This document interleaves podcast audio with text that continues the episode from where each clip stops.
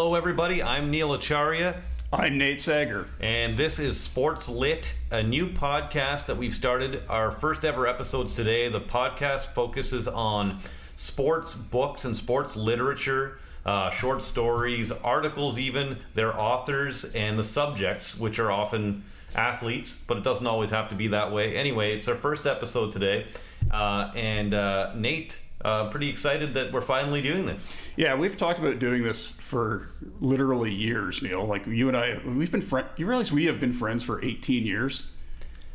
We've That's known each other. For, we've known each other probably for 20, but 18 and 20. I mean, it took a while. I'm just, I'm kidding. I yeah, but but yeah, we've wanted to do this for years because, like I say, you go into any chapters. Like I mean, there's a whole section on sports, but you know, like there are these those books don't make it into like the book review section of the Toronto Star. Like they're gonna inter, they're gonna review Roddy Doyle and, and you know serious literature and serious history.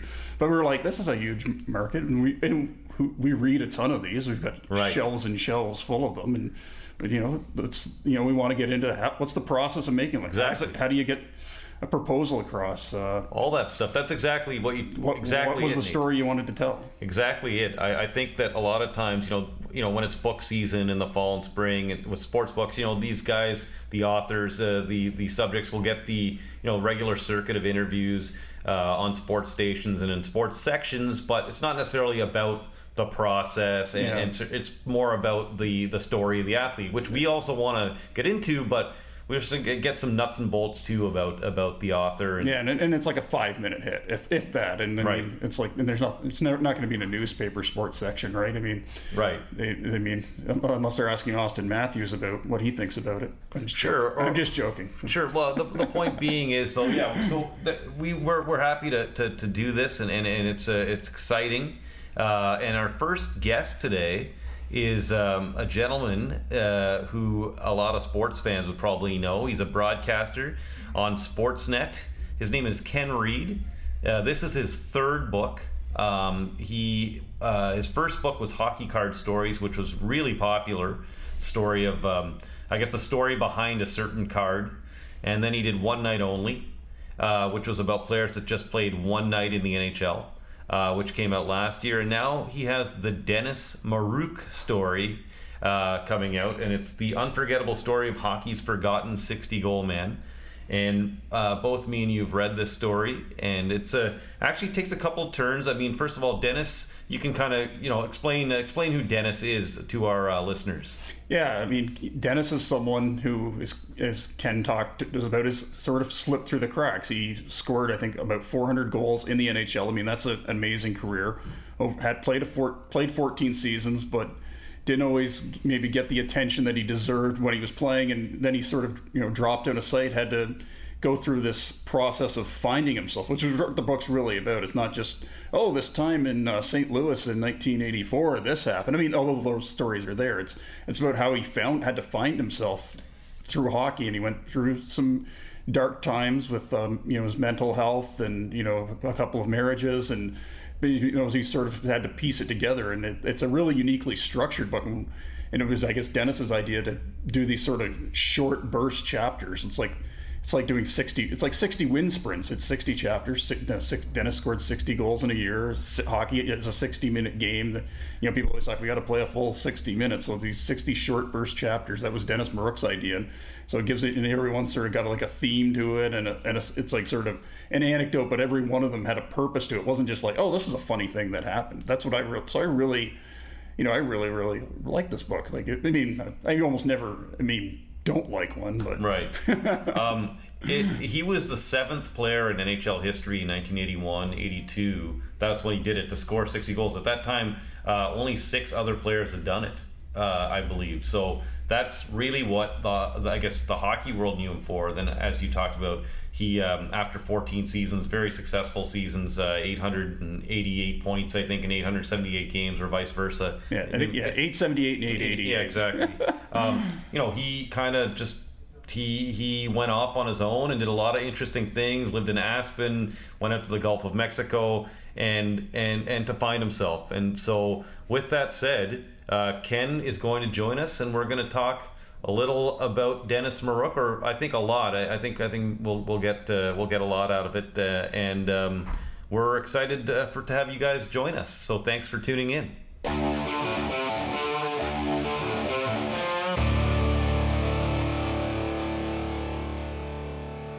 Welcome to Sports Lit. I'm Neil Acharya, I'm Nate Sager. and we have a special guest today for our first ever episode.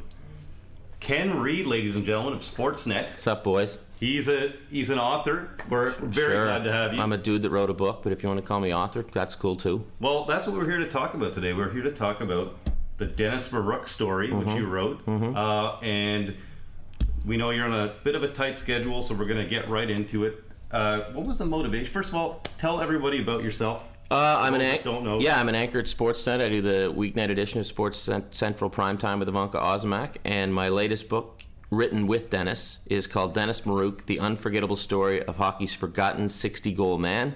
And it's just that seven, 20 men in history have scored 60 goals in a season.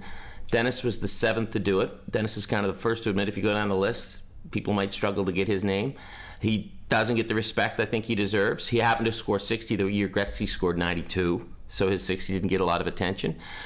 But when I met with Dennis initially, somebody asked if I'd want to do his book. So Dennis and I got together for lunch for half an hour. It turned into a four hour conversation, and there was so much more than just hockey. I was blown away by what he went through off the ice when his career was done. He took a total 180. The first chapter of the book dives right into that. So I don't think it's your regular hockey book. And Dennis just had an amazing story to tell, and he wanted it, the chapter short. He likes an author named James Patterson, so we get 60 small chapters, fitting 60 chapters, 60 goals, and it kind of goes everywhere. And it, it doesn't. When I met Dennis Maruk, all I knew about him was he was in my first book, Hockey Card Stories. He was a sniper. He looked good on a hockey card, but man, did he have a lot of stuff to talk about. So, for those that don't know about Dennis, is it Maruk or Maruk? Maruk. Maruk. For those that don't know about Dennis Maruk, and, and, and Ken just touched on this, he has a, a unique look, to say the least. Could you describe his look? He has the Fu Manchu. He got it from Al Hrabosky when he was about 15. He decided to grow this mustache, and it's a real 70s look, but it had a purpose. Dennis had the ability to grow hair as a kid, so that was always good. So his first job, we get into it in the book, was buying liquor for his buddies. But he was small in a big man's game, and this mustache it kind of made him look mean. And you know the old slap shot line to Walt, "What are you, Walt, what are you doing to the bus, making it look mean?" so Dennis looked mean, and then he adopted this personality when he switched to the NHL that we also get into the book during a chapter called "Learn to Be a Prick."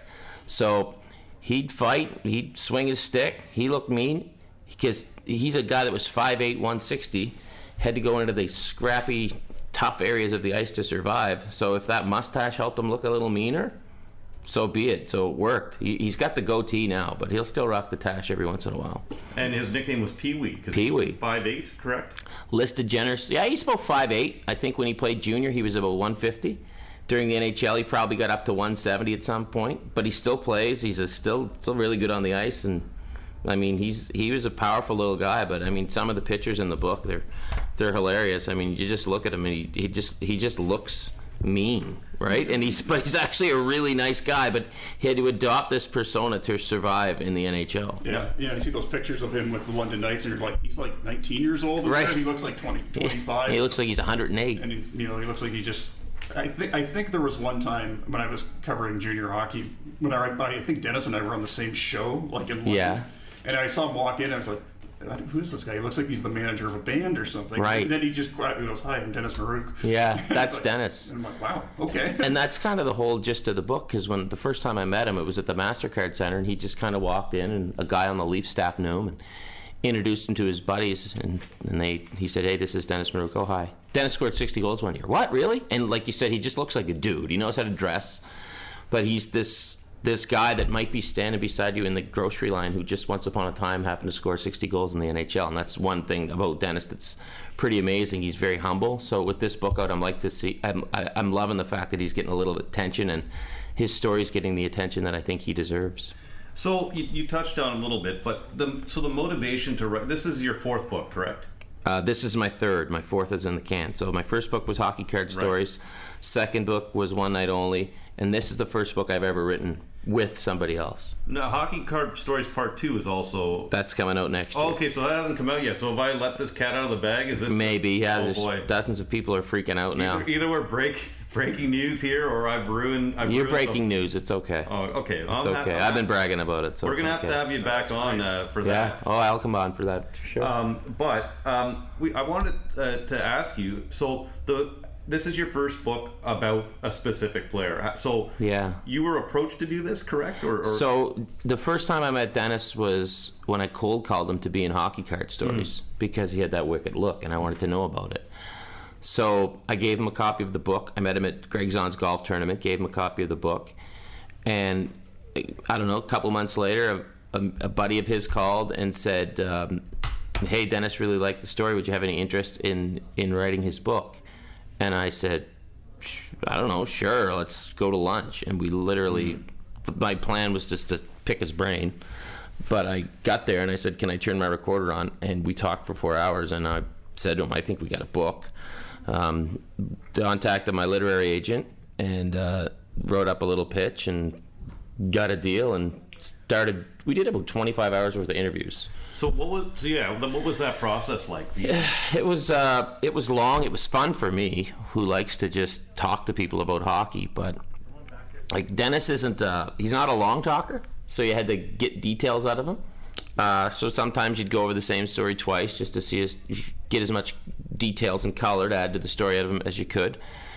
And uh, it was a lot of fun. It was it was cool just to pick the brain of a guy I grew up watching. So did you did you meet with him uh, Yeah. for these, or Yeah. did, was was he phoning you? Nope, we'd go out to lunch and sit down, and we'd meet in a like a, a, a coffee shop, and you know have four or five coffees over five hours. Coffees or uh, No coffees, coffees. We were professional, and uh, you know then I'd call him up maybe one night and go, "Hey Dennis, I just want to get this story straight. Does this make sense?" So I I wrote all his stories up, but I wanted him to know that this is his book. So if there's anything he doesn't want in it, we'll take it out. If there's anything he does want in it, we'll put it in. And the process continued. I mean, probably volleying back and forth 10 times before we finally come up with this final copy.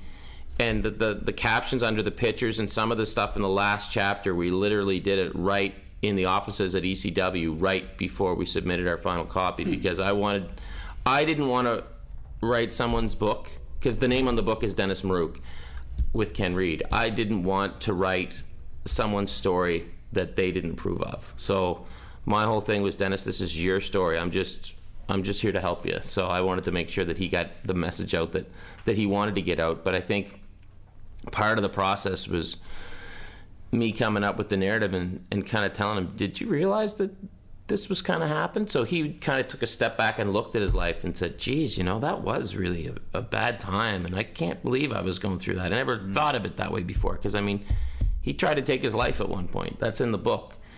And I mean, it gets it gets really deep. It doesn't. It's not just about sniping sixty goals. In fact, that's kind of not what it's about at all. It's about the man who sniped the sixty. Yeah, how much uh, encouragement or direction did you need to sort of get him to talk about that? Because there's so much focus now on. This is actually, I think we're actually in World Mental Health Month. Yeah. and there's so much focus now on the ex-athlete. And, Yeah.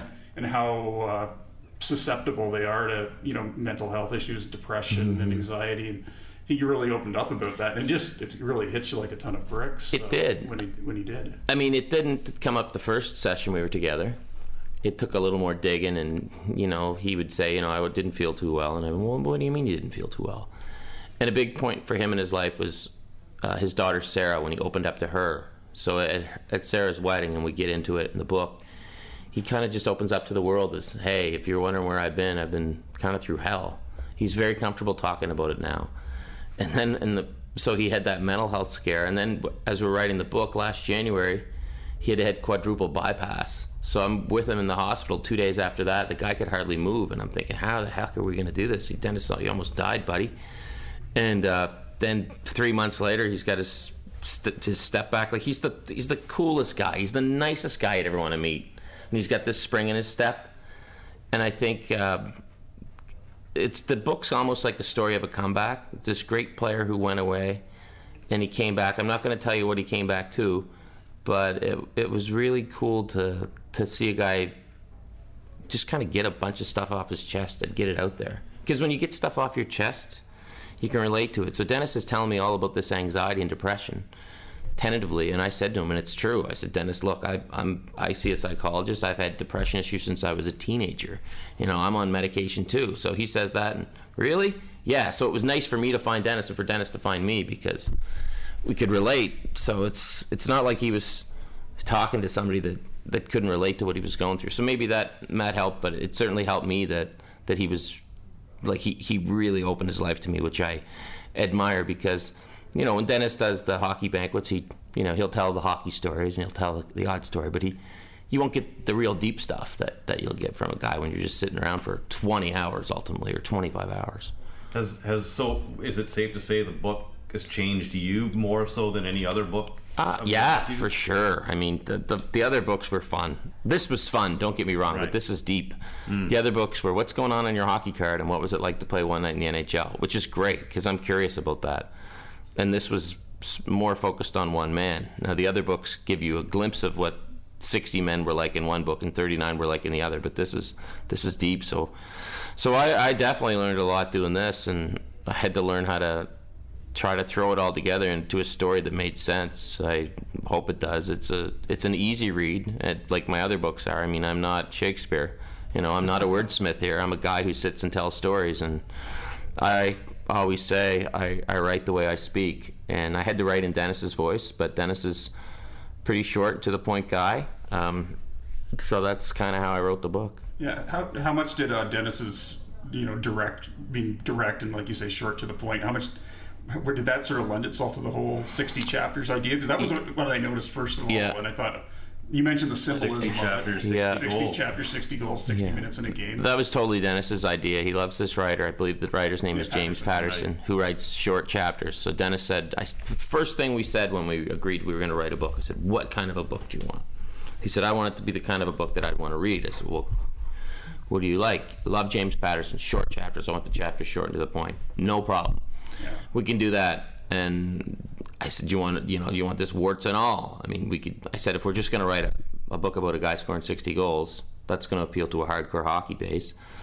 But do we want to write your story or do we want to write the 60 goal thing? So he said, I want the story. So we went from there because I mean he has so many like some of the stories are hilarious. You know, drinking an afternoon of a game, being told, "Hey, you're playing tonight. The team's not folding, not getting paid, delivering furniture to Goldie Hawn. He's the farmhand for John Oates from Hall and Oates." and when Dennis is telling me that, the way he told me was he'd say, "Yeah, I was in Aspen, and a guy came in to ask for if anyone could help with furniture delivery, so." You know, they told him I could, so I went out and I was his farmhand for a year and a half. It was John Oates. Go, whoa, whoa, whoa, whoa, whoa, whoa, whoa, whoa, what? It was John Oates. You mean, like, Hall and Oates, John Oates? Yeah, yeah, yeah. Back up, back up, back up, up. back. Okay, what was he wearing when he walked in the furniture? So I'd, I'd have to get all these details out of him. So all these names randomly pop up in his story, but he also comes to realize it's cool to hang out with all these big names, but you, the first person you have to be happy and cool to hang out with is yourself. Yeah, that definitely came across. And I Yeah. mean, he all you talked about some of these other guys. So basically, for those that don't know a lot about Dennis, he he spent time after he retired. He played, I believe, 888 games. Yeah, right around there, yeah. 88. Yeah. Yeah. Yeah. And in over 14 seasons. And when he retired, he went to Aspen and.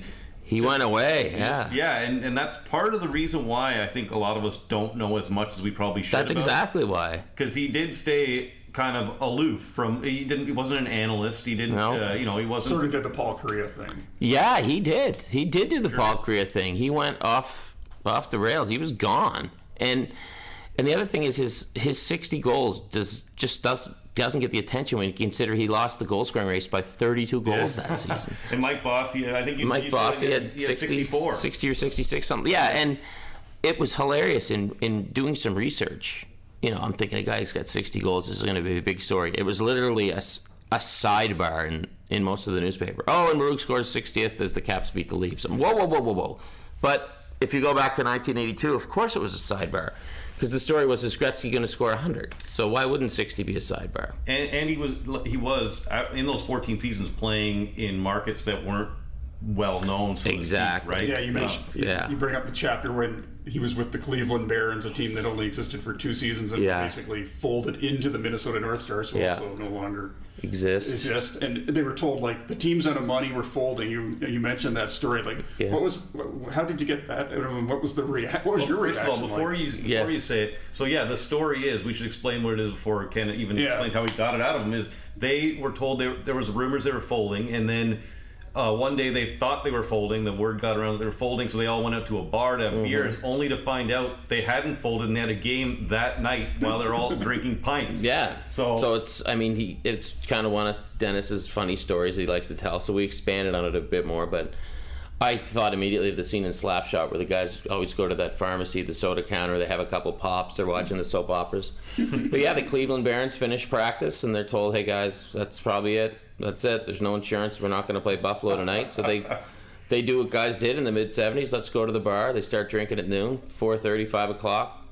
Someone calls the bar. Is the captain of Cleveland there? Sure, he's right here. Guys, we got to friggin' play in two hours. So they lost, obviously, but it was it was a it was a different time. That's exactly it. It's it was a different time. I, that could not happen now in any No, possible guys would be on their nutrition drinks and you know Imagine playing video games. It also seems like uh, like I've read a, a book someone did about the, the Oakland, California Yeah. franchise called Shorthanded, and it seems like they just packed up on a whim and said, "Okay, we're off to Cleveland. And- it's not going to work here. Let's just go to Cleveland." And there was no real plan. Uh, and that's funny because Dennis gets into the whole Cleveland thing, and I, I said, "Why didn't it work?" He said, "Well, the, the major problem was they played in this Richfield Coliseum, so they didn't play in Cleveland and they didn't play in Akron. They played halfway between Cleveland and Akron.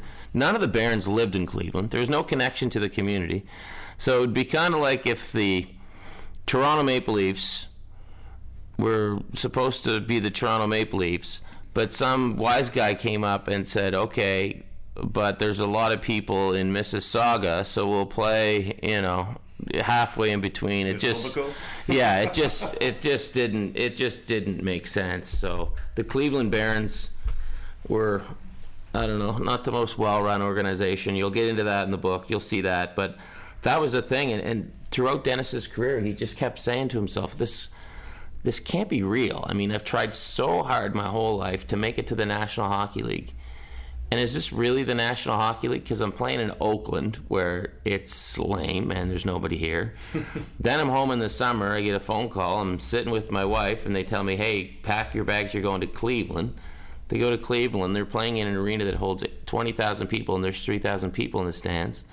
Plays there for a couple years. Then gets tr- the team dissolves. He goes to Minnesota. He's a this total sniper. Minnesota decides we're not going to play you and he's kind of going, "What do I have to do here?" So when he got to Washington, he found eventually found a home, and the only reason he found a home is because the team wouldn't trade him. They weren't any good, but he was there as the team got better and better and better. Yeah, the Capitals I don't think made the playoffs until something like their eighth or ninth season. They- were yeah. in that loaded Patrick division of the early 80s. They made the playoffs for the first time. I believe it was eighty. Spring of '82 or spring of '83, and of course they line up against the New York Islanders. So how'd that go? You know? Um, I, I, I just wonder, like you sort of mentioned, like all those markets, though, Northern California, Ohio now has the Blue Jackets. Mm-hmm. Yeah. Washington's like now like a Yeah. franchise. Like, should, how much should, should there be more done for players who play Yes. on teams like that? The, the Washington Capitals, as far as I'm concerned, should have number 21 hanging from the rafters. They should retire Dennis's number. They they should pay tribute to the guys of the past. I don't know if they do exactly, but there's a lot of love in Washington for the current Caps. But I think you should go back in time and look what that team put up with uh, to just stick around. They they actually, and it's in the book. They had to save the Caps telethon. telethon. I was going to ask you about that. I had no idea. so think was about a- that. Think about. Can you imagine? Organized by the fans. organized by the fans, not the team. So you're tuning into to your local uh, affiliate one day in Washington D.C. and here's a guy going, "Hey, if you call one eight hundred right now and pledge twenty five bucks, the Caps will stay in Wa- in Washington." That is preposterous to think that there was a Jerry Lewis style, style telethon to keep the Washington Capitals alive. So these guys played through that. I'm sure it was somewhat embarrassing. They played through that. In 82, Dennis is the toast of the 82 All Star game. He's the last person introduced. It's in D.C. The Washington Capitals should be absolutely loving this guy. They should be absolutely loving him. that clips on YouTube. I watched. Yeah, it's great. and they really it's it's that that fan excitement that you you would not get now. 'cause Right. you'd be drowned out by something. It's Some just stupid jumbotron and music. Right. In the All Star games, it's like a corporate thing now. Yeah. right? It, it Right, was it's so real raw. fans were there. It was so raw. It was great seeing it. He mentions you can see it on YouTube in the book. So Mm-hmm. I went to see it. Um, so yeah, that absolutely. And and, and It- by the way, in 1982, as a fan, if you wanted to, you could go to practice for the All Star game. You could just walk in. yeah, yeah. They were open to the public. There was no tickets. You could just go. So if you were in Landover, Maryland in 1982 and you wanted to see Wayne Gretzky practice, you could literally walk up to the arena door and walk in. Times have changed. And uh, I, kind of something I did want to ask about was how much did the first two books you do help, help you develop like the empathy because you, you sort of have Yeah. so much regard for you know the the Brandy Semchuks and the Brand Yeah. Fasts of, Yeah. of the you know the hockey in, industry. How much did that sort of lend itself to you know getting the, the depth that you got out of Dennis? I've always loved what card collectors would refer to as a common. I've always loved guys who just don't get the respect or the love that they deserve. Now, there's guys whose stories are always going to be told through time that deserve to be told through time. But I'm a firm believer that if you make it to the best league in the world, you deserve some respect. You deserve for your story to be told. So I always said to myself, man, if I could just, I could would not imagine what it would like get the sniff or be in a be in an NHL room. I think that would be incredible.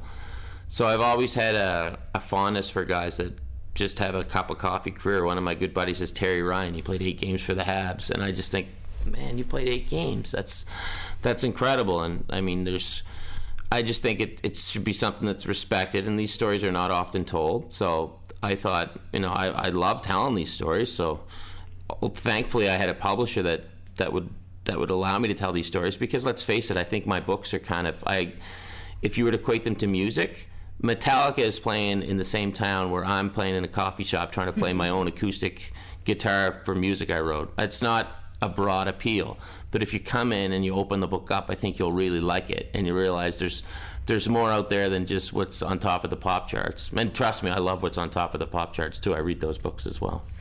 You know, you, you touched on um, about how the alumni, maybe you know, maybe or, or just the, the Capitals organization should maybe respect Dennis a little bit more. Am I paraphrasing you? My Mm-hmm. Yeah, that's fine. I, I, I, would- I would put it this way: he should have his number retired.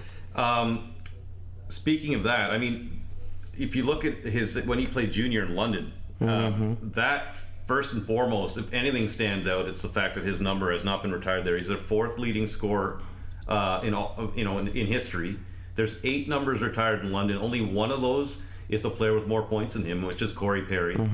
Corey Perry has 380 points for London, and I, I think it's 200 something games. Uh, I think it's 191. I don't know, whatever it is. It's insane the points per game Dennis Maruk has racked up, and he's not. He's not. His number's not number's retired not in London. retired. It makes no sense. It makes no sense. Yeah, it makes no And- sense. And so, you know, again, does this tie into what you illustrated in the book of him being perhaps aloof, going to going to uh, Aspen, just kind of leaving the hockey world? Do you think people I think so. forgot about him, and, I- and that's why he's I not think recognized? so. That could be part of it. I also think that m- maybe numbers back in the day were just taken for granted, you know. But the thing was, don't take the numbers for granted because if they were easy, everybody would have put them up. So I think that's it. Who knows what else? But it's it's a it's a pure mystery why his number isn't retired in London. And I've had people come up to me over the last couple of years who heard I was working about on this book, and he said, "Why isn't Dennis's number retired in London?" I said, "I have no idea. He doesn't know, but it's not." So maybe that can be your cause, Neil. You can get Dennis's number retired Yeah, in that would be like the Ottawa 67s not having Bobby Smith's number retired. And- Right. Which, and they have Bobby Smith's number up, and they've got Denis Potvin's number up. right. So in your in the press tours that you've done and wherever you've been over, I'm assuming the last couple of weeks. Yeah, months, just the last week or so. uh, has uh, has that come up a lot, or is there, It is came up from somebody in London. They asked me about it, uh, and I think there'll be a story coming out on that soon. Um, so I would look for that. But if a lot of London folks that I've run into have, have asked me why, but I mean that's the Knight's decision, so it's not my decision. You did touch on this in the book too. He he didn't initially want to go to London. That That might yeah. maybe that has something to do with yeah. Dennis grew up playing in the Marlies organization, and his dream was to play for the Marlies. Uh, unfortunately for him, the Howes wanted Mark and Marty to play together, so Mark was traded from the London Knights to the Marlies, and the the uh, the Marlies initially said, "We'll trade you Bruce Boudreau for him." And the Knights said, no, no, no, no, no, we want Maruk. So there's a tie there between Bruce Boudreau and, and Dennis Maruk. So Dennis ended up going to London and basically quit hockey. He wasn't going to go. He was devastated. He was a kid. Mm-hmm. He was crying. And, and, and that kind of set the tone maybe for his entire hockey journey because he was just a guy that would continually looked over and passed over, but who just kept producing. And his dad is 90. As, as in the book, he's 90. He might be 91 now. I'm not sure. Got to be 92, 93. Yeah. Okay, Still so- with us. So we can ask you then how long the process was for, in terms of timeline for the book. Couple, But- couple, three years. Okay, Yeah. so his dad is still around. correct? Yes, he is. So his dad, Great gentleman. and he wants his dad to see his number go up. So Yeah, it'd be an awesome thing. I am really starting to sound like the guy who's campaigning for this. You can campaign for him. Hey, if, if this book, if this book lets people campaign for for Dennis to get his number retired, I'm all for that. Please, yeah, ask why. Because uh, uh, I mean, uh, look, everybody, they're a private organization. They can do what they want. But if I were them, I'd like to have his number up there. Yeah, yeah, yeah. Before you know, eventually they're going to have to get to like Marner and Domi, Well, yeah. but they got to do. They got to get to Maruk first. I know Dennis is going to go no- down and do an alumni night this uh, this fall uh, with the book. That's going to mean a lot to him. So he still has a great relationship with the Knights. I that's just one of those things. Hard to believe there was a time when London was a place a player didn't want to go. Didn't want to go. Had, Yeah, had, had to great get point. had to get that in there. Uh, Ken, I'm just wondering, like, when you sor- before you like when you were like, what sort of au- authors did you hear to read in this genre? Like, Do you have any favorites? Do I have favorite authors? Um, I love. few. I, uh, yeah, well, I love I love Brunt. I love Stephen Brunt. Obviously, um, every good Canadian loves Stephen Brunt. I thought Searching for Bobby Orr was amazing. It really was. Um, uh, I loved Terry Ryan's book. I just thought that was just raw and honest, and it was just very pure. Uh, one of my favorite books of all time about hockey is Rebel League, about the WHA. That's a book I, I simply adore. But I mean, if there's a hockey book out there, chances are I'll read it, and, and I have. I've I've read a lot of them, but it's it's one of my favorite things to do is just sit back with a good hockey book and and see how far I get into it. But I mean, Rebel League was was big for me. I, I I've got this fascination with the '70s and the WHA, which I'm not really sure why. It must be embedded into my mind somewhere, because I just have this soft spot for the WHA. Um, I have a soft spot for for a guy like Dennis, whose hockey cards I remember as a kid. I mean, you got Gratoony the Loony sitting over there with Greg Oliver. I cannot wait to read that. I got my copy signed the other night by Gilles and Greg. I mean, that those are my kind of stories. Just these hardcore hockey stories that that I, I just uh, just adore. This is going to be embarrassing me. One time in elementary school, I chose the WHA as my public speaking. That's cool. That's good. Even though the league folded when I was two years old. Oh, really? There you go. You're the same deal. Well, I, I for my one of my public speaking things, it's hilarious. In grade six, I won my grade level at McCullough Junior High in Pictou, Nova Scotia, and I had to go to the county championships. And mine was meeting the Edmonton Oilers in 1985. They played an exhibition game, and a big part of the speech was Mike Krushelnyski because Mike was extremely nice to my brother and I. And now I MC gigs where Mike Krushelnyski's there and I have to introduce him. So it's it's funny how the world works out. You know, you just touched on the WHA, Mm-hmm. and I just want this is a you get a sneak peek into Gratoony the Loony. Do Yeah. you mind reading to our listeners uh, the first couple of lines there? Chapter 5 Going National. If someone tells you that they really believe the World Hockey Association will work, they're full of shit. No one did. I was there in 1972, one of the players who made the decision to try the Upstart League out of nowhere competitors to the established NHL. Personally, I didn't think the WHA would survive. I figured by January that I'd be on the beach in Florida, that the league would fold. Yeah. So- but, but you know what? You got to.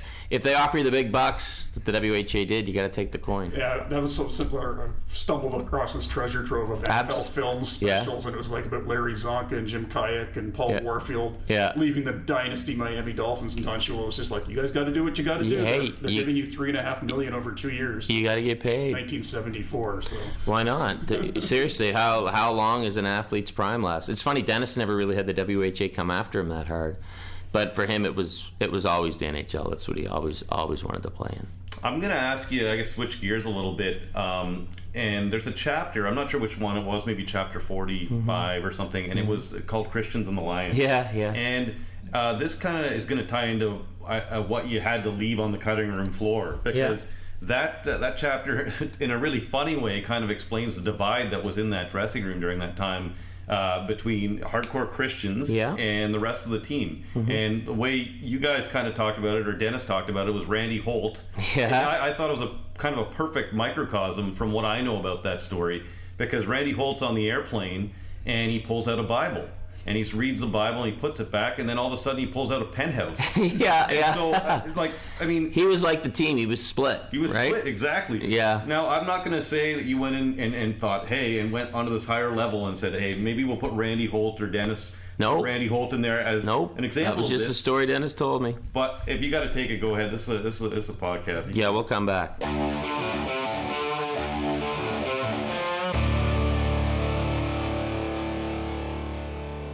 All right, we're back up, guys. Um, Ken, how was your? Uh, first of all, um, we we touched on this when, and I'm going to stop saying we touched on this because it's like the twentieth time I've said that. Is that your trigger word? It is. Yeah, But we touched on this. We That's like the time. Uh, remember when we Neil Neil and I, for people who don't know, we we got to know each other when we were attending uh, university together in Kingston, and we were, were the bro- hockey and football broadcasters. I just remember the one time I was nervous. We had Fred O'Donnell on, former Queens coach, former OHL coach, Yeah. former NHL and WHL player, and I think I started every question with certainly. so Well, yeah, it's it like- happens, Neil. I always hate when when someone answers a question and the, the person says absolutely, absolutely. My wife gets on me because she says I say you know too much. well, Randy Carlyle, when I was covering the Leafs, would start every sentence, even if it was the first question he was asked with, again, again. Like you answered this a hundred. So we all have those, and mine today on our first ever Sports Lit podcast seems to be you've touched on this. So I'm going to try and avoid saying that. So kick me under the table, Nate, if I uh, say that again. Okay, we're back, Ken. We talked about Yeah, we uh, touched on it. Yeah. yeah, we talked about the uh, the the tragic, not the tragic, but the the passing of, of Gord Downie. We we knew he was gonna Yeah. gonna die, and it's very sad. Um, what a unique gentleman, a Canadian icon, and you were just uh, you just had to take a call there to. Yeah, I had to record a little something with Ron MacLean, who knew Gord a little bit, and uh, I mean, Ron has so much. He says things eloquently. He puts things in perspective, much the way Gord Downie could. So it was an honor to talk to Ron about Gordon. I mean, I, I was just thinking today. I'm 43. I bet you I've been listening to the Hip for over a quarter of a century. So they were kind of, they were definitely the soundtrack of my late teens and 20s. I cleaned the house on Sunday, and in order to get motivated to clean it while I was cleaning it, I just cranked day for night. So, thank you, Gord, for everything you did. It was uh, it was just a, a thrill and an honor to be a hip fan, and it's something I'll always be a hip fan. Yeah, and I mean, me and Nate talked about it earlier too. I mean, if you want to reiterate, what Yeah, you there's said. not, not much I can add on top of that other than I always say, if you want to know what it was like to grow up in Kingston, if you were Yeah. born, I guess, anytime after 1975, it's like just just look at the start of Small Town Bring Down, the video of it. Yep. With all those like you know shots of Kingston, all the all the grayness of it. Kingston almost became Canada's town. It's there's I heard someone say today on the radio, and it was very true. There's a lot of Kingstons. Like eh, Kingston kind of became our our town. I don't know if people from Kingston know that, but it means a lot to people from all across Canada because of the hip, because of grapes, because of Kirk, because of Dougie. Dougie. You know, that's Kingston. We we uh, we all love Kingston. Dougie actually has a as a book out right now too. Dougie has a book out. I can't wait to read it with Dan Robson. Dougie's gonna have some, Sportsnet guy. Sportsnet guy. Dougie's gonna have some great stuff in there. So go to the bookstore, go to Amazon, and buy Dennis Maruk and buy Doug Gilmour. Buy Killer. I noticed on Amazon when you click on Dennis's book and it says often bought together, it shows Killer's book and the Maruk book. So that's an, an honor to think that people are looking at Dennis on I when they're looking at Dougie. But I, I, I man, big Doug Gilmour fan. Love that guy. Big Dan Robson fan. Fantastic writer. So yes, buy Keller and buy the Dennis Maruk book by all means. Um, a lot of a lot of Leaf books came out last year because of the hundredth anniversary. Mm-hmm. So this one, Wendel Clark's, who also had a great mustache. Uh, Dennis's mustache, Dennis Maruk's mustache, is a little less known, I think. Would you say than Wendel's mustache? Oh yeah, Wendel's on the back of the book. So Wendel Wendel even comments I I think if we look at like we get we get right to it. We don't want to the chapter 2 is called the white black gray elephant in the room and it's on Dennis's mustache because it just has to be out of it. And the the here's a I, I put quotes from various people who Dennis came across in his life. So this is a quote from Wendel Clark under the the chapter heading for chapter two. Dennis had one of the best Fu Manchus in the league. Today, sometimes still tries to groove it, except it's gray. He led the 70s look in the league. It would have been noticed more, but he was in Washington. And so, Den- yeah, Dennis and Wendel. And it's funny because Dennis's last game against the Leafs, Dennis played nasty his whole career. He had to to survive. His last game against the Leafs, he cross-checked Wendel Clark right over the forehead. It's on YouTube. You can check it out.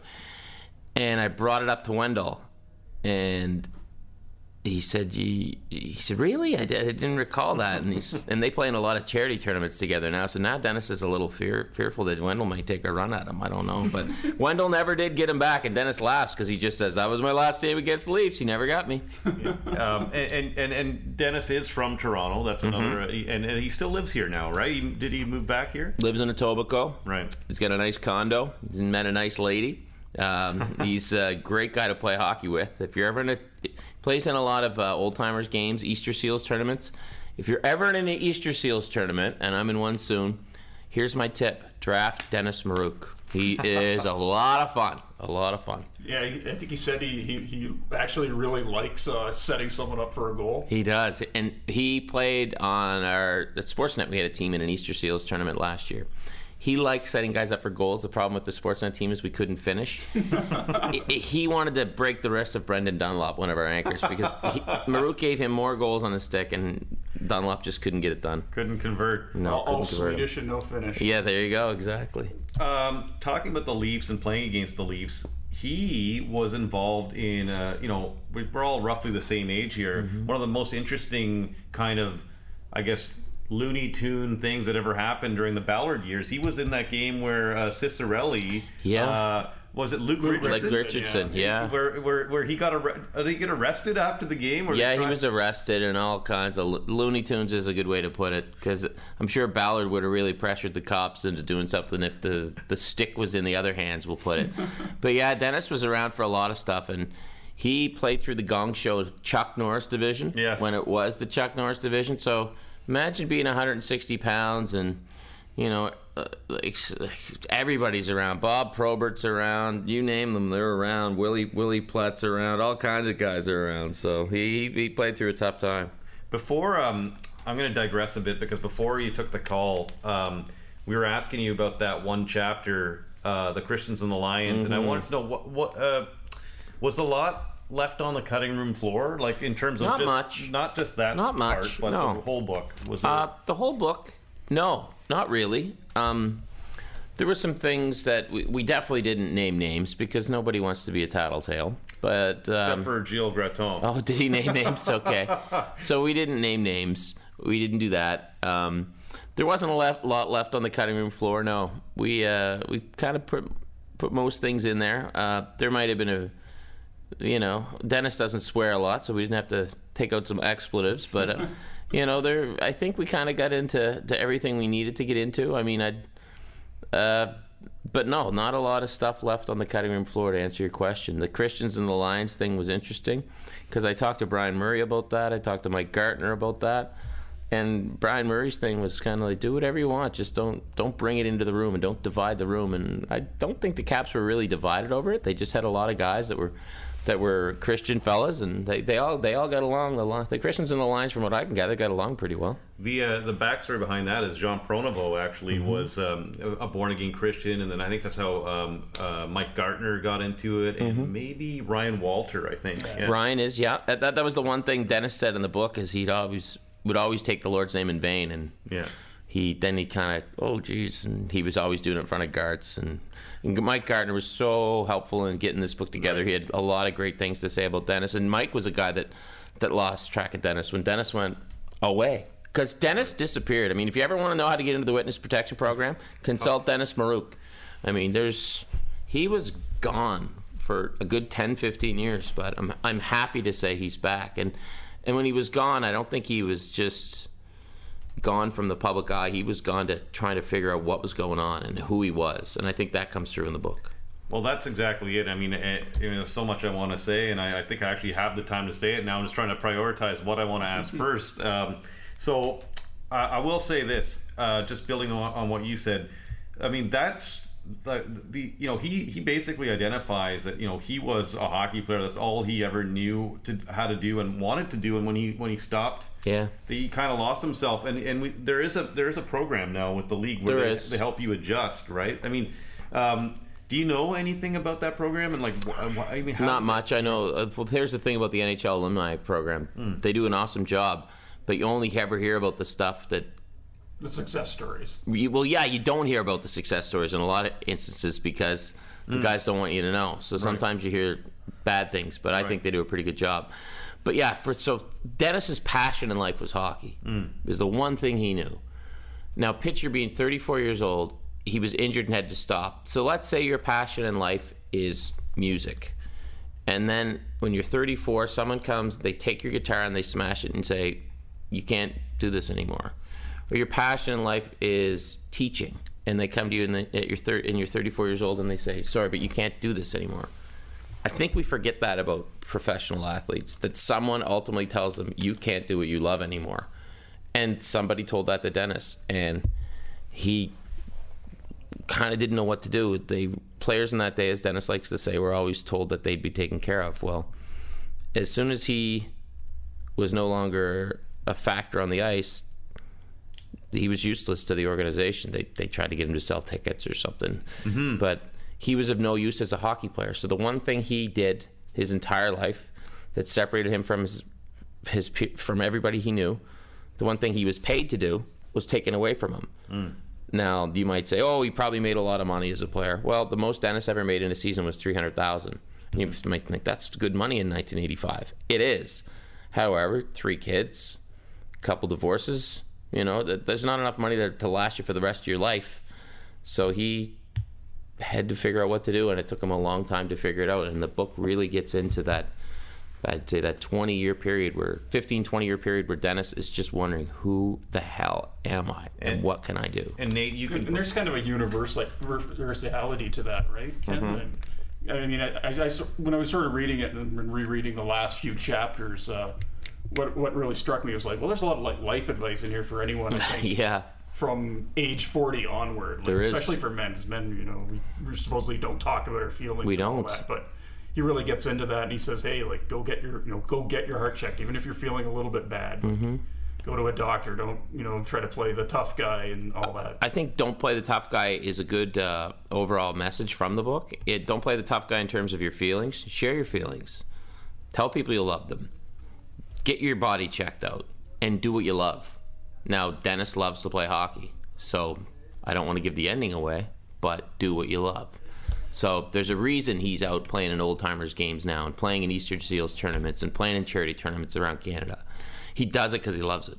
So, in talking about that that that period of time where, where when he left hockey, now we talked about obviously he went to Aspen and worked on you know John Oates' ranch from Hall and Oates, but he was also in the Gulf of Mexico mm-hmm. on a ship like unloading containers. I think he was a stevedore, right? Is it- Yeah, he was working in a, a casino in Lake Charles, Louisiana for a while. Right. He worked in a casino in Vegas for about three months. He was he was as far away from hockey as you could imagine. Now he still helped coach in Aspen a little bit, and you know he was coaching some some minor pro for a while in the Whipple uh, when he made his brief con- comeback at the age of 43, which is pretty hilarious.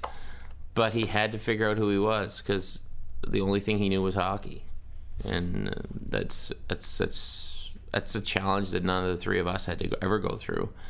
But I can only imagine what it's like when someone comes up to you and says, "You're of no use to us anymore. You can't. We're not going to pay you any money anymore to do what you love to do, to do Right. the only thing you've ever known to get a paycheck." Yeah, and it's like how like very rarely does anyone really ever get to go out on their own terms. I was, True. Remember a line uh, Bob Howe's, the old Eskimo Edmonton Eskimos center had. He's like, very seldom do you get to win your last game, and I was like, wow, True. like, I never really thought about that. And that's- he's a guy who actually did win his last game Yeah, as a and, player. and it's something players aren't really talking about much until now. Because I think a lot of players were always told, "Hey, you're, you know how lucky you are," and that's true. But they were never told, "You know how lucky you are," but one day you're going to have to deal with this big stop sign in front of you that says you can't do this anymore. And now they do a great job managing players, helping them with their finances. The PA does a great job. Back then, the guy in charge of the PA was Alan Eagleson. How much do you think he gave a frig about what the hell happened to those players? So they had they had they really couldn't take care of themselves in a lot of cases because they were told you'll be taken care of. You just take care of what's on the ice. Everything else will fall into place. Well, everything didn't always fall into place. And Dennis, he's a prime example of that. He his career basically ended when I think he blo- uh, tried to block a Block Grant shot. Ledyard shot, Yeah. and, he, and it, it, his shin pad went out, I guess moved out of the way, and he Yeah. just destroyed his le- Smashed knee, his knee. Yeah, that's Um, it. Um, and that was around 1989. Um, in uh, in the book too, you you mentioned Alan Eagleson. Um, he does not really have anything bad to say about Alan Eagleson. He doesn't. Which, No, Which is that just because he's just a really nice guy, or Dennis is not. Dennis is a really nice guy. Um, it's funny too because I read. I just finished reading the book on Alan Eagleson that was written in 1994 from the man from the Lawrence Eagle Tribune. When yes, Russ Conway. Russ Conway, nice what name. What was the book called again, Nate? I think it was like Game misconduct. Yeah, great Yeah, book, great just book. just finished that. Fantastic book. But Dennis said his. Yeah, I mean, he gets into his thoughts on on Eagleson. Some people might find them a little shocking, but. Uh, Yeah, it's You know. shocking in that he just doesn't seem to hold any ill. Dennis will for it. isn't Dennis isn't a grudge holder. Uh, he's a he's a really nice guy. I mean, he gets along famously, but fabulously with his first wife, his ex-wife. And I must say, his family was so helpful in putting this book together. So thanks to them. But I mean, his first wife, I talked to her on the phone, and I just hung up the phone, and I go, "That might be the nicest person I've ever talked to in my life." Then I hung up the phone with his. His, his daughter, that might be the nicest person I ever talked to in my life. Hang up the phone with his son John, that might be the nicest person I ever talked to in my life. Ha- ta- talk to his daughter Jay Lynn, that might be the nicest person I ever do- talked to in my life. And, and I mean, family's a big part. I mean, they get into how they adopted a, a little girl from Korea. Oh, There's all kinds of things that, that you don't think you'll see in a hockey book here. Yeah, and and and, the, part of the book is they talk about going to the meetings and there's a group of people around them that can't have kids and they could. They just wanted to adopt Yeah. uh, a kid who and she is now uh, in Hollywood. What's Yeah, the she's- TV show Scorpion or something. Yeah, something. she does acting. She teaches, uh, uh, like I don't know what the word is, but not martial arts, but swords and things like that. Archery, there are all kinds of crazy stuff. He's got some beautiful kids. He's got some beautiful grandkids. One of my favorite things about writing this book was getting to know Dennis. And last year he went and played in one of those outdoor games in Minnesota. And you know, I usually wouldn't watch the Minnesota Wild play in an outdoor game with their alumni because I wouldn't cared. But I wanted to watch because it was Dennis, and he was so proud going down because his son John was going to mm-hmm. be in the crowd with his two grandkids. Sure enough, first goal of the game, classic Maruk, half clapper, left wing, total snipe show, and he had the biggest smile on his face. And I was sitting at home, and I was so happy because I knew how much that meant to him to score in front of the kids. That that authentic look at grandpa moment, and that's the joy that Dennis still gets from the game. And there's two number nines in that game. That's right. and and the other one obviously is Mike Modano. So Mm-hmm. he was the last person to wear number nine before Modano got it, and That's now right. it's out of. I guess it's out of circulation. It's out of circulation. Yeah. Dennis gave it to Mike. Dallas, yeah. Yeah, in Dallas. Yeah. Uh, but but that that's kind of I, I you could tell from the book he took some pride in that. Total. Yeah. Huge pride in that. In a way, his jersey's been somewhat retired or in to a degree. Loves the loves the guys. I mean, at the Lindros tournament last year, Dennis was just a hoot. And, I mean, Eric's a big fan of Dennis. And Eric didn't know that Dennis was a 60 goal guy. You know, no, Yeah. like, he's just this really nice man who who once upon a time scored 60. It's it's it's cool. And there's but there's so much more to him than 60 goals, and that's that's what we wanted people to know is. In a hockey record book, it'll say 60 goal scorers, and the name Dennis Maruk is on there. But we wanted people to know who this guy was because he's a pretty fan, pretty fantastic guy with, I think, just an incredible story. Nate, uh, well, I was gonna, you know, I was gonna ask you. Um, it is kind of an incredible story for sure, uh, and and what I liked about the book were, were these quotes that you kind of started each chapter with, Mm-hmm. and you talked about talking uh, to his wife uh, and whoever else, Brian Murray. Yeah, bro, uh, uh, you know what? Rest in peace, Brian Murray. He was, he called me uh, middle of a July day from his cottage. Didn't have to. Such a gentleman. Beautiful things to say. So thank you, Mr. Murray. And and and and, these quotes kind of start each chapter, and Mm-hmm. and. Um, how did you decide that that's kind of was that the publisher or did you No, that just came into my head at some point. I don't know how. It's probably something I saw before. I just thought I'd I'd like to start each chapter with someone else talking about Dennis, just to get their perspective as opposed because. Because let's face it, when you tell a story, it's your story. There's other sides to it. So that was my way of working other people into the book, I guess. Do you want to know, um, I you know, what a respectable journalist I am? I did Sure. some background. Uh, I made some calls before this interview, and you know who I got a hold of? Gary Green. Oh, really? Greener. Greener. Our old uh, NHL And Network buddy. hi, and he's Oh, very sweet, happy. So me and Ken actually worked at the NHL Network, and now Ken's at Sportsnet, and he said he's really happy to see that you are where you're at right oh, now. at so that's awesome. Say hi to Greener for I me. will, and he and he said hi to to say hi to Dennis, who couldn't be here today, but I hope you can relay that to him. I will. I Um, will. So he coached Dennis. So Gary Green was the youngest ever, and I think still to the record, 26. 26 years old. Yeah. Was the youngest ever coach in NHL. I always wondered how that worked because, because when you used to get the hockey news as a kid, Yeah. it would be like, oh, you know, Gary Green's coaching at this hockey school, and it, and it's like former Washington Capitals coach, and I'm like, what? Ah, he's And 28. he's like, Yeah. he looks like he's like looks like about the same age as my dad. yeah, you know, yeah. Right. How's He was probably possible? younger than your dad. Yeah. Yeah, actually, he was. Yeah. Yeah. So Sorry, Dad. no, it, Yeah. it, but Gary Gary was taught. I asked him to just give me some memories and and just Yeah. you know, and he he he. He, the thing that I, I enjoyed talking to Gary the most about was a part in this book towards the end where Dennis talks about uh, being a goals coach, like a Yes. and, and Yes. and and what I talked with Gary about was the idea of, of Adam Oates, for example, was the skills coach with Yeah. Zach Parise. And you remember that created a bit of a rift with Mike Yeo a few years ago. Yeah. But Just the idea of these specialty coaches, and and I you know I asked Gary about that, and he said you know you know the the idea it, you you you could turn that into something. I Steve mean, Shutt did it for the Montreal Canadiens in the mid '90s. Oh, really? They had Steve Okay. Shutt, a goal scoring coach. Just here's what you do in tight, and it's amazing. We spend so much time teaching defense, and and I always was of the mind, you either have hands or you don't. And Dennis is no, you can teach it, and he gets into there. He, he gives you some goal scoring tips. So there you go in your men's league. Buy this book. It's a how to.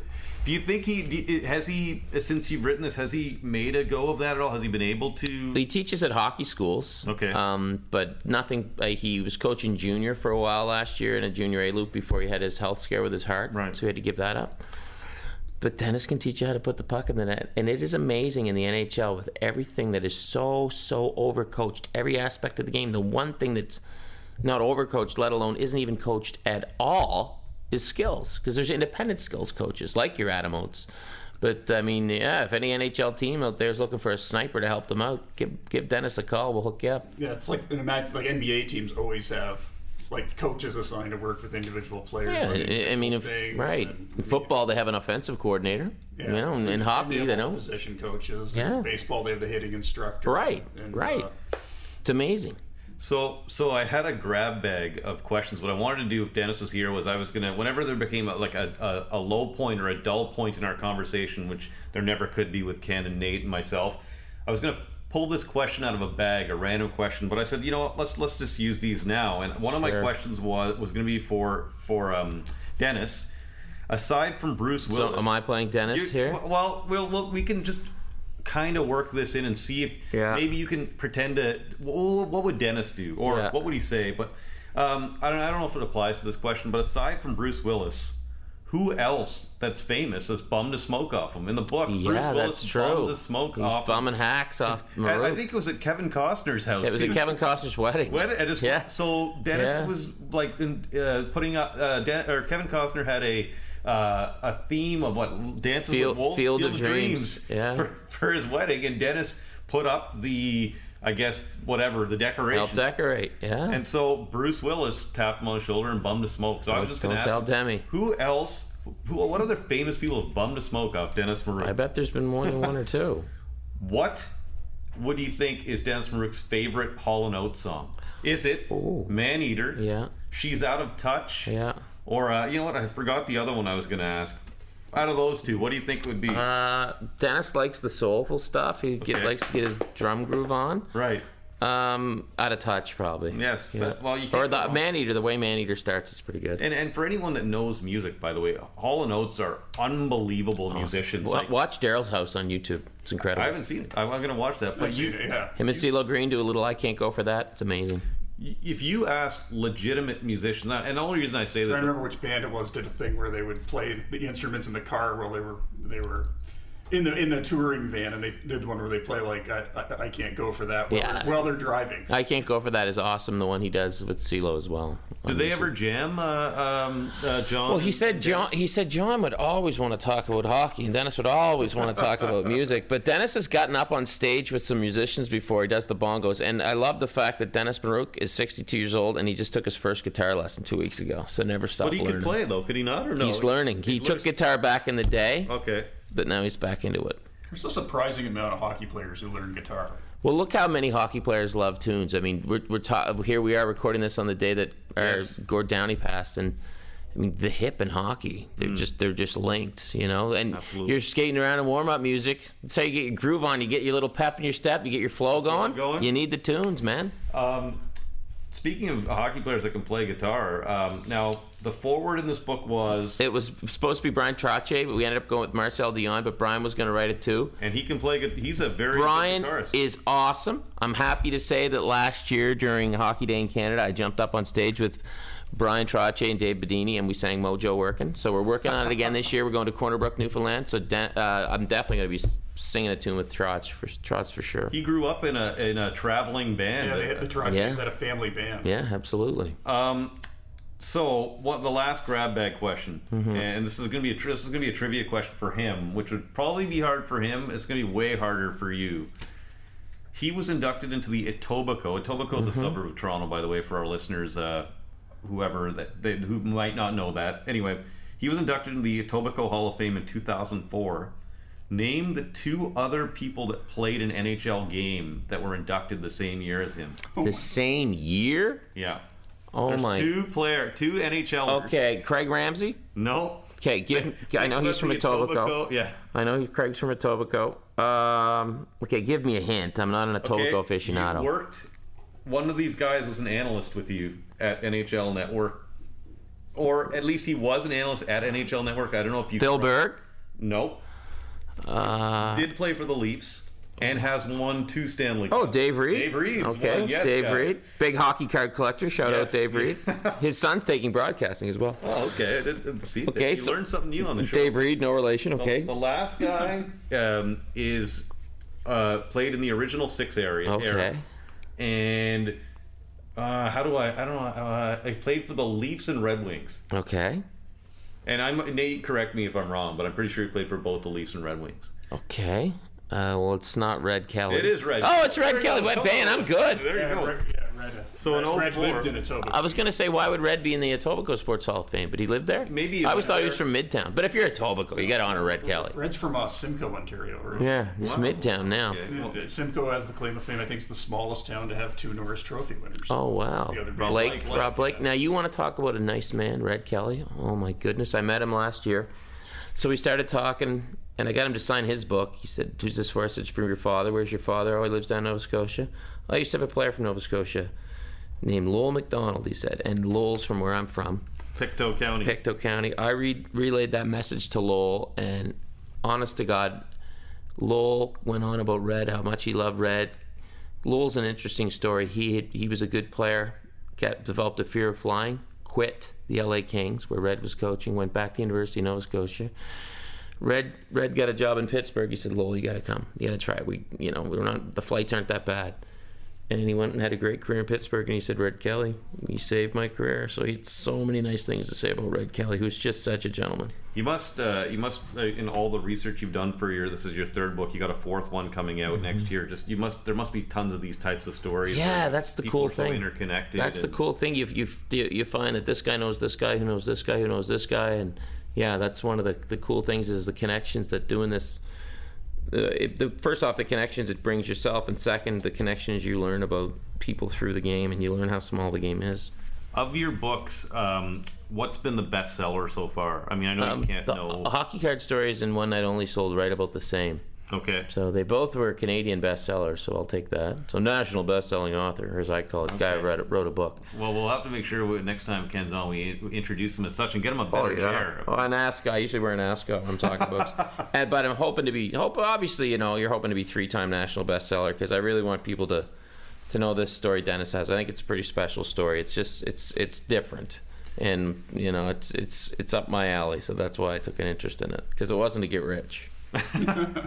uh, um, Nate, uh, I don't know if you noticed this, but um, I guess this is my question. It, there's archives in here from like the Washington Post. I think Robert Fachet is that. The, Jeez, I'll have to come to this uh, this library branch. Then I usually go to the one on the beaches. uh, there, there, there, there, there's there's elements in this book of, of you going back to old Yeah. stories. Uh, Yeah. How did the, did you go? Did you is it you go to the online. library? No, online. I'd go online and research archives, or I'd buy the the the Microfiches, The, or- no, the uh, the password that you need to get into the archives. Of what I mean, was there was I Washington Post in I here? think it Is that was what I get Washington into? Post. The or Washington maybe- Post has a pretty exhaustive. Yeah, archive. they were Okay, good, Like, every, uh, you can, like everything they've ever published is online. I think, kind of like the New York Times. Yeah, and I got a buddy who uh, has a has a New York library card who helped me Oh, get boy. you know. So so there's uh, there's different ways to Um, find things out. You know, you talked about admiring a guy like Stephen Brunt, and I remember Yeah. going to your book launch uh, for I think it was one night over Yeah, last was, year, and um, you said, "Yeah, listen, I'm I'm I, you know I'm not Stephen Brunt. That, that he's an author. I'm- He's- yeah, exactly. So, but but it, I mean, with that said, now working on your fourth book, like, do you feel No. breaking through No. and getting no? You, do you? And is that something you want to do? Because I mean, you have all your hands in many pots. Well, You're a broadcaster. I. I okay, so I look at myself who's a guy who's curious, who loves to tell hockey stories. It just so happened I wrote this one, these ones down. I'm a guy who's curious who loves hockey stories. Some nights I just talk about them on TV. I sent I signed a book for Scott Morrison, who was nice enough to come to our lunch, and I put to Scott, a real author from me, a guy who writes books. so when I think of author, I think of a smart person. So I don't know if I think of, I'm not dumb by any means, but I think uh, maybe a lot of people who write books feel the same way. Um, it's an honor that somebody would take a chance on me. It's an honor when somebody picks a book up and buys it that has my name on it. But I'm just a guy that writes books, and I think that comes through in my, my writing style. People say, "Oh, when when I read your books, I can hear you, your voice." I'm like, "Well, that's that's great because that's kind of what I'm getting at. I'm not a fancy writer. I'm just." you know, meat and potatoes, beer hat, drink my beer and write my books. Probably not at the same time. How did you, how do you stay on schedule to do that? I mean, you've got your hosting Yeah. connected like every weeknight. But the greatest thing in the history of the planet is a deadline. So, um, yeah, if there's a deadline, I will meet it. But sometimes, when I was when I was finishing hockey card stories too this fall, and this is why I think I might take a little bit of a break from writing. Yeah, yeah, yeah. You got to go pretty hard at sometimes, right? So, I'm not a guy that writes by schedule, but when I feel it, I'll write. But as the deadline approaches, I'm like, geez, I got to get this done. So I went really hard for a couple months last winter to finish Hockey Card Stories too. And my little guy, Jacoby, came up to me and he said, Daddy, when are you done writing your book? I said, Friday. He said, When is Friday? I said, In two days. He said, Daddy, can we play in two days? And I thought, okay, wow. it's time to take a bit of a writing break. So. Uh, but I enjoy it. It's something I I love telling hockey stories. So I, I love being able to call guys up and they're nice enough to talk to me. But I, you know, I got another book coming out next winter, like I said. But I think I I don't think I'll write anything this winter per se, unless uh, you know. Harry Potter 8 comes out and they want me to write it and make millions of dollars. So, if you were to compare yourself, and we're going to close out here, um, Nina, if you have anything on your mind, No, pop no. in. Uh, And if there's anything you want to add, No, if drop you- in. feel- yeah, yeah. um, Broadcasting course really paid off. That's right. is, is there, if you were to compare yourself to um, to a hockey player in terms of your writing, are you a are you like a third line center? Then is that what you're saying? You're like yeah, I'm a grinder. a I'd grinder? say. Yeah, I'm just, I'm just, I'm a, I'm a guy that loves the game. I'm probably not, uh, I'm probably not, I'm probably making the league minimum, uh, but I love the game, and uh, I might show up a little early for morning practice, and I might stay a little later after the skate. um, but I, I just love the game. Like I said, I like to compare it to a musician. I'm the guy that's playing his own acoustic guitar, writing his own songs, and I'm hoping you'll come in and give me a chance because I think the songs are really good. Even though Metallica's playing down the street and you know all their tunes and you got their albums, I'd like you to come take a chance on mine if you can. Yeah, you sort of hit on something. Uh, you know, Dennis has his connection to Kurt Russell, and Kurt Yeah. Russell had that, and his mother were involved with that Netflix documentary, "The Battered Bastards of Baseball." and Yeah, great documentary. That line uh, Kurt Russell had about his father, Bing Russell, the subject of it. He's like, he was a plumber actor. Like he, you know, he Yeah, went to work and took went his to work, lunch yeah. bill with him. Wasn't all Yeah. Hollywood glamour. Yeah, that was a great documentary too. Yeah, but the, the, I love those stories. I love these stories that are out there at the Battered Bastard of Baseball. Just I didn't know about it, and I don't. I think a lot of people might not know about Dennis Maruk, but if you, I think you'll be, wow, why didn't I know about that guy when you read, read it? Because people should know about this guy, and a lot of people do know about him, but they probably don't know everything about him. And and hopefully they will if they get out there and buy the book, guys. That's right. Buy the book. Dennis Maruk story. The well, the official title is Dennis Maruk, right? Right. The unforgettable story of hockey's forgotten 60 goal man. Go and check it out. Uh, Ken, you've been very generous with your time. I know you're always Thanks for letting me have a phone break Oh, to no, do work. no problem. It, no problem. Thanks, and, and thank you so much for joining us. Good luck with the podcast. It's a it's a great subject, and I think it's. Uh, I'll be I'll be listening. Who's coming up next? Get another. You know what? We're hoping to get uh, Gratoony the Loony. And Oh, I got to say, your your publishing company you work with, Yeah. CW, has been excellent Awesome. in uh, providing us books. Uh, Karl Subban has a book out. Yes. I'd love to get Karl in. And, um, you know, if we're really lucky, maybe Ken Dryden will come in because he's got that book on Steve Montador and concussions right, and everything. that's and, right. um, hey, I feel like the library is a perfect setting for Ken Dryden. It is. It is absolutely. Thanks, guys. Thanks. Thanks, Ken. Got her.